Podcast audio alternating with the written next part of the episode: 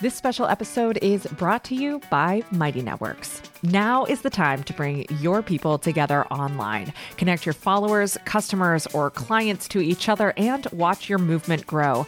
Mighty Networks makes it easy by providing a community platform, course builder, event directory, and member chat all in one accessible app. Plus, you can even charge for your community or valuable experiences. Find out more at mightynetworks.com.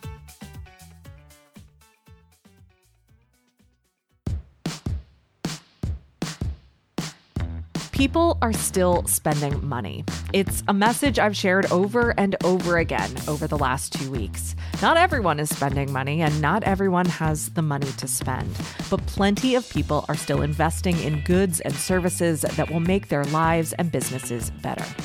Along those lines, my friend Mark Butler shared some great insight with his audience last week after investing in a program, even in the midst of our current economic situation. He said that even when times are tough, when we need help, we'll invest with the people and businesses that we trust. Well, who do we trust? Well, they're the people, the brands that have made a lasting impact on us over the years. They're the people and companies that have made an effort to connect with us, the ones that share our values, that represent what we want to see more of in the world. I'm Tara McMullin, and you're listening to What Works, the show that transcends the hype to bring you stories about what's really working for small business owners today. And yes, people are still spending money and they're spending it with brands they like and trust. This weekend, I spent money at my local brewery because I want to support them as they try to keep their workers employed. I spent money at a local cafe and I spent money at Whole Foods, which might be a big corporation, but it's one that does a hell of a lot for its workers and our local economy. These brands are really important to me. They represent my home, my friends, and the world that I want to live in. I value their presence and I want to see them thrive. They've worked hard to build brands that truly connect with people. The small business owners we support at the What Works Network are doing the same.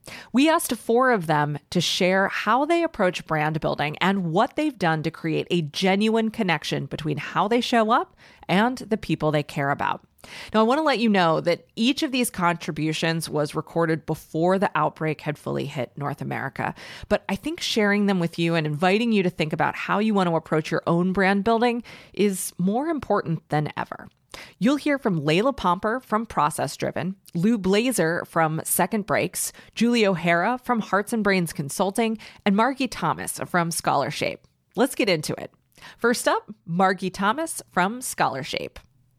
I want Scholarshape to be known as an incubator for the most fascinating scholarship of the future. So, traditionally, academic writing is, you know, pretty dense, pretty conservative, small c conservative. There are a lot of genre expectations for how it's supposed to look, and they can often feel constricting, and they can have an effect of sort of flattening the voices of scholars who are writing these articles and books to communicate new knowledge that they've discovered and created. So, where Scholarshape comes in is it provides a sort of safe space and nurturing structure where scholars can center their creativity and their intuition and their humanity, and they can find their most courageous selves to say the things that are hard to say, but that really need to be said. And what we do in Scholarshape is we raise scholarship to the level of art. So we're not just communicating information to our readers, we're actually seeking to illuminate our readers and elevate them and activate them so that they go on about their lives and live better and be better in the same way that art can elevate us. So, the way that we do this inside Scholarshape is by supporting each other using the language and vocabulary and framework of something that I call the story argument model. So, I've synthesized this model based on thousands and thousands and thousands of hours of working with scholars one on one. I've kind of distilled the patterns that I see in scholarship that is fascinating and innovative that's coherent to readers without having to follow all these rigid genre expectations. The way that fascinating scholarship does this is by making use of the two forms of meaning making that we humans use all the time in our daily lives to make sense of the world around us and communicate with each other. And those two methods are story and argument. We we all know how to we intuitively have some sense of how to tell stories and you know understand stories that are told to us. And we intuitively have some understanding of how to construct arguments to persuade people around us to do and think certain things. So the story argument model shows how story and argument come together in fascinating scholarship so the scholars who come into Scholarshape learn this vocabulary and framework and use it in communicating with one another to support each other in the process of designing their scholarship into story arguments.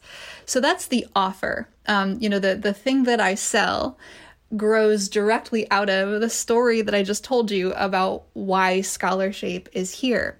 So that's a big way that the brand kind of plays out in the business is um, by kind of defining what it is I'm actually inviting my customers or clients into. And then there are some ways that the the story of Scholarshape, the brand, shines through in the words that I write, both inside the community and like external facing to draw new people into the community. And that brand also shines through in the visuals that I use. So, in terms of the copy, the you know, the copy on my website, the language, the things that I write inside the community and in, in my emails to people, all of that stuff. Every word that I write on behalf of Scholarshape is infused with this sense of hope for what scholarship can be and passion for the work of scholars and what it is that scholars are trying to do in the world. Um, you know, pouring their lives into creating new knowledge that will make the world a better place. I used to shy away from using this language of passion and hope in communicating about scholarship because it's not really done in academia. You know, academics are all about intellect, um, evidence, professionalism. But I finally realized that the hope and the passion are core to the vision, and they are, you know, it's essential for me to communicate in that way because it's exactly what I'm inviting scholars into. I also no longer shy away from talking about alternative ways of knowing that um, that I'm really attracted to, that I, that bring a lot of energy and magic into Scholarshape, and that I think a lot of the scholars drawn to Scholarshape are also kind of secretly drawn to. Um, and when I say alternative ways of knowing, I mean things like astrology and tarot and magic, like all these forms of knowledge that have been marginalized and erased from the academic institution for so many generations. I think they actually hold some of the keys to bringing scholarship back to life and invigorating scholarship to to the point where it can survive and thrive in the generations to come as our sort of um, traditional academic institutions are really disintegrating in a lot of ways. So the the words that I write inside of Scholarshape and in representing Scholarshape to the outside world, I I now kind of openly use language of magic um, and intuition and you know the emotions of passion and hope um, because the very things that make Scholarshape so weird and countercultural are like the very things that I, I have to just be willing to say out loud, even though and because it's countercultural. And then in terms of visuals, two things that I do with the visuals inside, you know, the, the program materials like the videos that people watch inside Scholarshape to learn story argument model as well as in the visuals on my website, I use a lot of white space in order to convey a sense of spaciousness and possibility. Scholarshape is all about holding a space for these individual scholars to come in and be supported as they create their amazing work and bring their ideas to life. So, all the white space I leave, you know, I, I restrain myself from filling that space because I want scholars to sense that Scholarshape is here for them. Scholarshape is not about me. It's about the scholars who are who come in and the work that they do there. And then the other thing I do with visuals is, you know, to the extent that I use images and visual metaphors, I pull things from many different time periods, different cultures all around the world because I want to give a sense of encyclopedicness to what I'm showing. In other words, you know, the story argument model is all about like the deepest, deepest structures and patterns of the universe, which means they are manifested everywhere, all over the place, all different cultures, all different places and times. So, by using these kind of encyclopedic visuals, I can convey that. And I can also hopefully make Scholar Shape feel more welcoming to people no matter where they are or who, or who they are. They can find some images and, and metaphors that are familiar and resonant with them. So, these are just a few of the ways that the Scholar Shape brand is infused through the offer that I sell, the words that I use, both inside the community and external facing communications, and in the visuals that I use to convey ideas. Next, let's hear the big why behind Julie O'Hara's business, Hearts and Brains Consulting. I offer Facebook and Instagram ad services for online business owners who want to grow their audience and their sales with paid advertising. So, besides the fact that I love running Facebook ads, my big why behind my brand is that you don't have to be a big, successful business already or have a huge budget to benefit from paid advertising. And also that you won't wake up one day and find that you've turned into a sleazy internet marketer standing in front of her rented Lamborghini on YouTube if you happen to start using Facebook and Instagram ads. Facebook and Instagram ads are for all of us. so, the way that I've built my Hearts and Brains brand is very different from the way that I've done things in the past. So, for the past four years, I had a B2C business in a small health niche. And my marketing was very much about my content, and that's what represented my brand. My business model relied on big numbers, so growing that email list with SEO for my blog content, lots of time with Pinterest, lots and lots of free content. And this was very much a one to many style of marketing. So now, with Hearts and Brains, with providing one on one services to other business owners, it is all about building relationships and demonstrating my authority. So, what that actually looks like is networking in online groups like the What Works Network, um, being present, being helpful, reaching out to my own network of fellow business owners just to let people know what I am doing so I can maintain those relationships and stay top of mind. And it also means a big old Instagram strategy. So, since I need to connect and build relationships with other business owners, that seems to be the place where we are all hanging out right now. And to establish expertise, I'm doing weekly Instagram lives. And it is tempting to just talk about how to do Facebook ads and tips and strategies. But of course, there is some of that, but that's not necessarily the most important thing. The important thing is going back to that message and empowering fellow business owners that Facebook ads are for them. You don't have to be a certain kind of business and you don't have to have a ton of money already. This is how you grow. And since that's what I want to be known for as the go to person for Facebook and Instagram ads for small online businesses, that message is what it comes back to over and over. Next up, we'll hear how Layla Pomper from Process Driven sees her brand as a whole business kind of thing. I help small teams set up technology and connect all of their software in the cloud so that way they can do their work in less time by using automations and streamlining.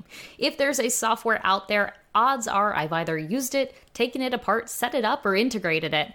And I've been using this experience for the past few years to help small businesses get over their fear of technology. You see, I've built my brand sort of from the inside out at the core, what I really, really dislike is the culture of technology and small business as it exists today. It is so filled with fear and jargon, and I'm the only one that knows that. You'll never figure it out on your own. So much of that. And I am tired of it. At the core, Process Driven is about helping business owners feel like they are in charge of their technology, maybe for the first time. But having that mission and living it out has not always been the easiest process. It's been an ongoing process of alignment, trying to figure out a way to manifest that mission in a business context.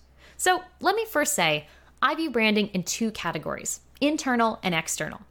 External is the things like the colors, the fonts, the logos, the branding that you traditionally see on anything that you print or publish. But to me, branding begins at an internal layer both reflectively and internally as an inside your business.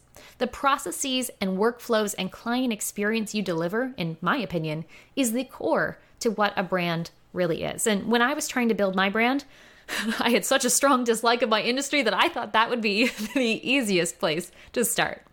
So I tried. And let me first tell you what didn't work.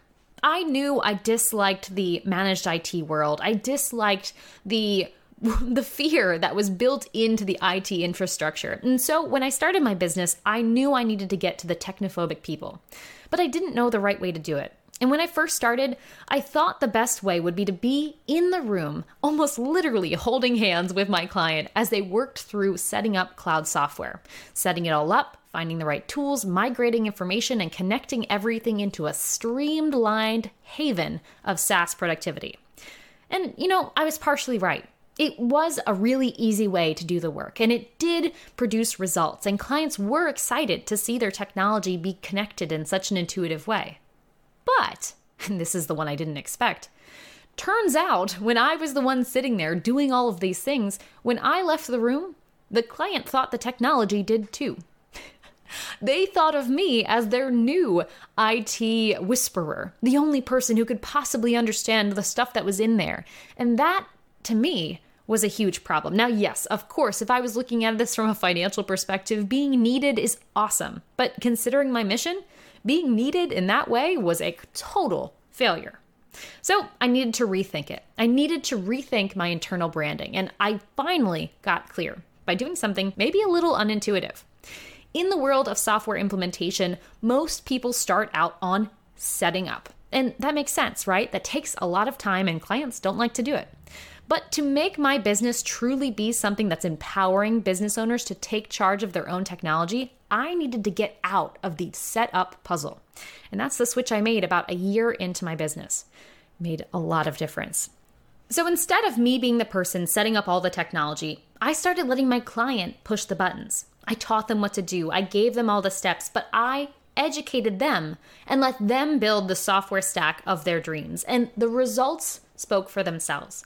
This subtle shift of getting myself out of the way, of making myself not the hero, but the sidekick, was what it took to take Process Driven from being a nice little business to a powerful small business that it is today. Now, I've kind of alluded that it's had positive results financially and whatnot, but let me also say how this is manifested in other forms of branding. Once I got really clear on how I was different from the crowded and ever evolving software implementation space, it became a lot easier to market, a lot easier to close deals, and a lot easier to actually deliver the results I wanted to deliver. And all of this just by knowing exactly what I wanted to do, why I wanted to do it, and starting branding from the inside out. Finally, we'll hear from Lou Blaser from Second Breaks as she navigates a shift in how she represents her brand and business. I run Second Breaks Media, a company founded on a mission to help Gen Xers and boomers navigate a changing world of work. I deliver on this mission through a weekly curated newsletter and a podcast called Second Breaks. Now, both the newsletter and the podcast explore themes that are paramount to anyone who wants to thrive in their chosen careers, but particularly to Gen Xers and Boomers who have unique interests and challenges just by the very nature of their priorities and where they are in their lives and careers. You can find out more about the newsletter and the podcast at secondbreaks.com. Now, behind the scenes, the direction and focus of the business is rather new. This is really a pivot that I decided to make in the last quarter of 2019. But the mission is the same as it has always been for the last four to five years. The company has always been about helping Gen Xers and boomers thrive in this new world of work. What's changed is how I execute on that mission. Effectively, Second Breaks changed from a service based company to a digital media company. This one single decision changed the products, the operations, and the business model. And crucially, one of the things that I had to focus on immediately is the change in my company's branding and, funnily enough, my own personal branding as well. And by that I mean the way that I show up in the world as an evangelist of my business. Before the pivot, I provided coaching services. The focus was delivering one on one career pivot and career change consulting work. The company was about dispensing advice, step by step how to, and project management. Growth was directly tied to client acquisition. Branding wise, that meant that the company and I really had to be seen and known as an expert in career pivot and career change. This wasn't just about website copy. This positioning extended to what I wrote about on blog posts, the topics and stories that I covered on the podcast, how I showed up on social media, and also how I approached community outreach. Since the pivot, the world inside Second Breaks turned upside down. Today, it's less about Lou Blaser being seen or known as an expert and more about surfacing the most relevant and prescient information that's already out there. It's less about helping clients make a pivot step by step and more about helping readers understand the macro and micro developments that are happening across industries minus the hype, I should say, so that they can make informed decisions and take actions on their careers. And it's not about me giving tips or advice, rather, it's about sharing what I am noticing and learning. And it's less about providing answers, and uh, often it's more about encouraging questions. As the chief evangelist of my company, it has been a welcomed and, dare I say, freeing pivot from a branding perspective. This pivot has freed me from giving advice. It's freed me from having to teach all the time. It has freed me to simply share. Now, I use the word simply, but I don't use that word to mean that it's easy. I had to, and actually have to, continuously ask myself how does a company that is about information show up in the world? How do I show up as a curator or a publisher, even? What's been most helpful for me as I make this brand pivot is to be asking those questions every week, which I plan to do until all of this becomes second nature. Also, it's been helpful to focus on the company values that I want to demonstrate and embody, and those values are curiosity, self agency, and positivity. I am right in the middle of this branding pivot, and candidly, I don't always know what to do or what might work or if this thing that I'm planning to do if it's going to fit or if it's going to feel natural. Some days I have to fight the urge to hide or revert to the same old same old because the new still feels awkward. Right now my guiding hypothesis is that just like everything else in my business this rebranding is just going to be something that I will have to keep trying and iterating on until I discover what works. Your brand is a way to connect with people. It represents a relationship between your business and the people you care about. And that relationship is key to keeping your business resilient no matter what the economy is like. When you're connecting deeply with people, it's hard to fail. I hope that What Works is a brand you connect with. My sincere hope is that you value the stories and conversations we bring to you each week and that you share our belief that bringing small business owners together to share openly and honestly helps to make us all smarter and more successful. If you're looking for a thoughtful place to process what's happening in your business, your life, or the world right now, I want to invite you to join us inside the What Works Network. Our members are sharing their experiences, their fears, their hopes, and their questions without the drama or panic you might find elsewhere. We'd love to support you as you navigate this unusual moment in our world. You can join us for 30 days of free support when you join us before March 31st. Go to explorewhatworks.com slash network. Cancel anytime, no hassle, no risk. Again, go to explorewhatworks.com slash network to find out more.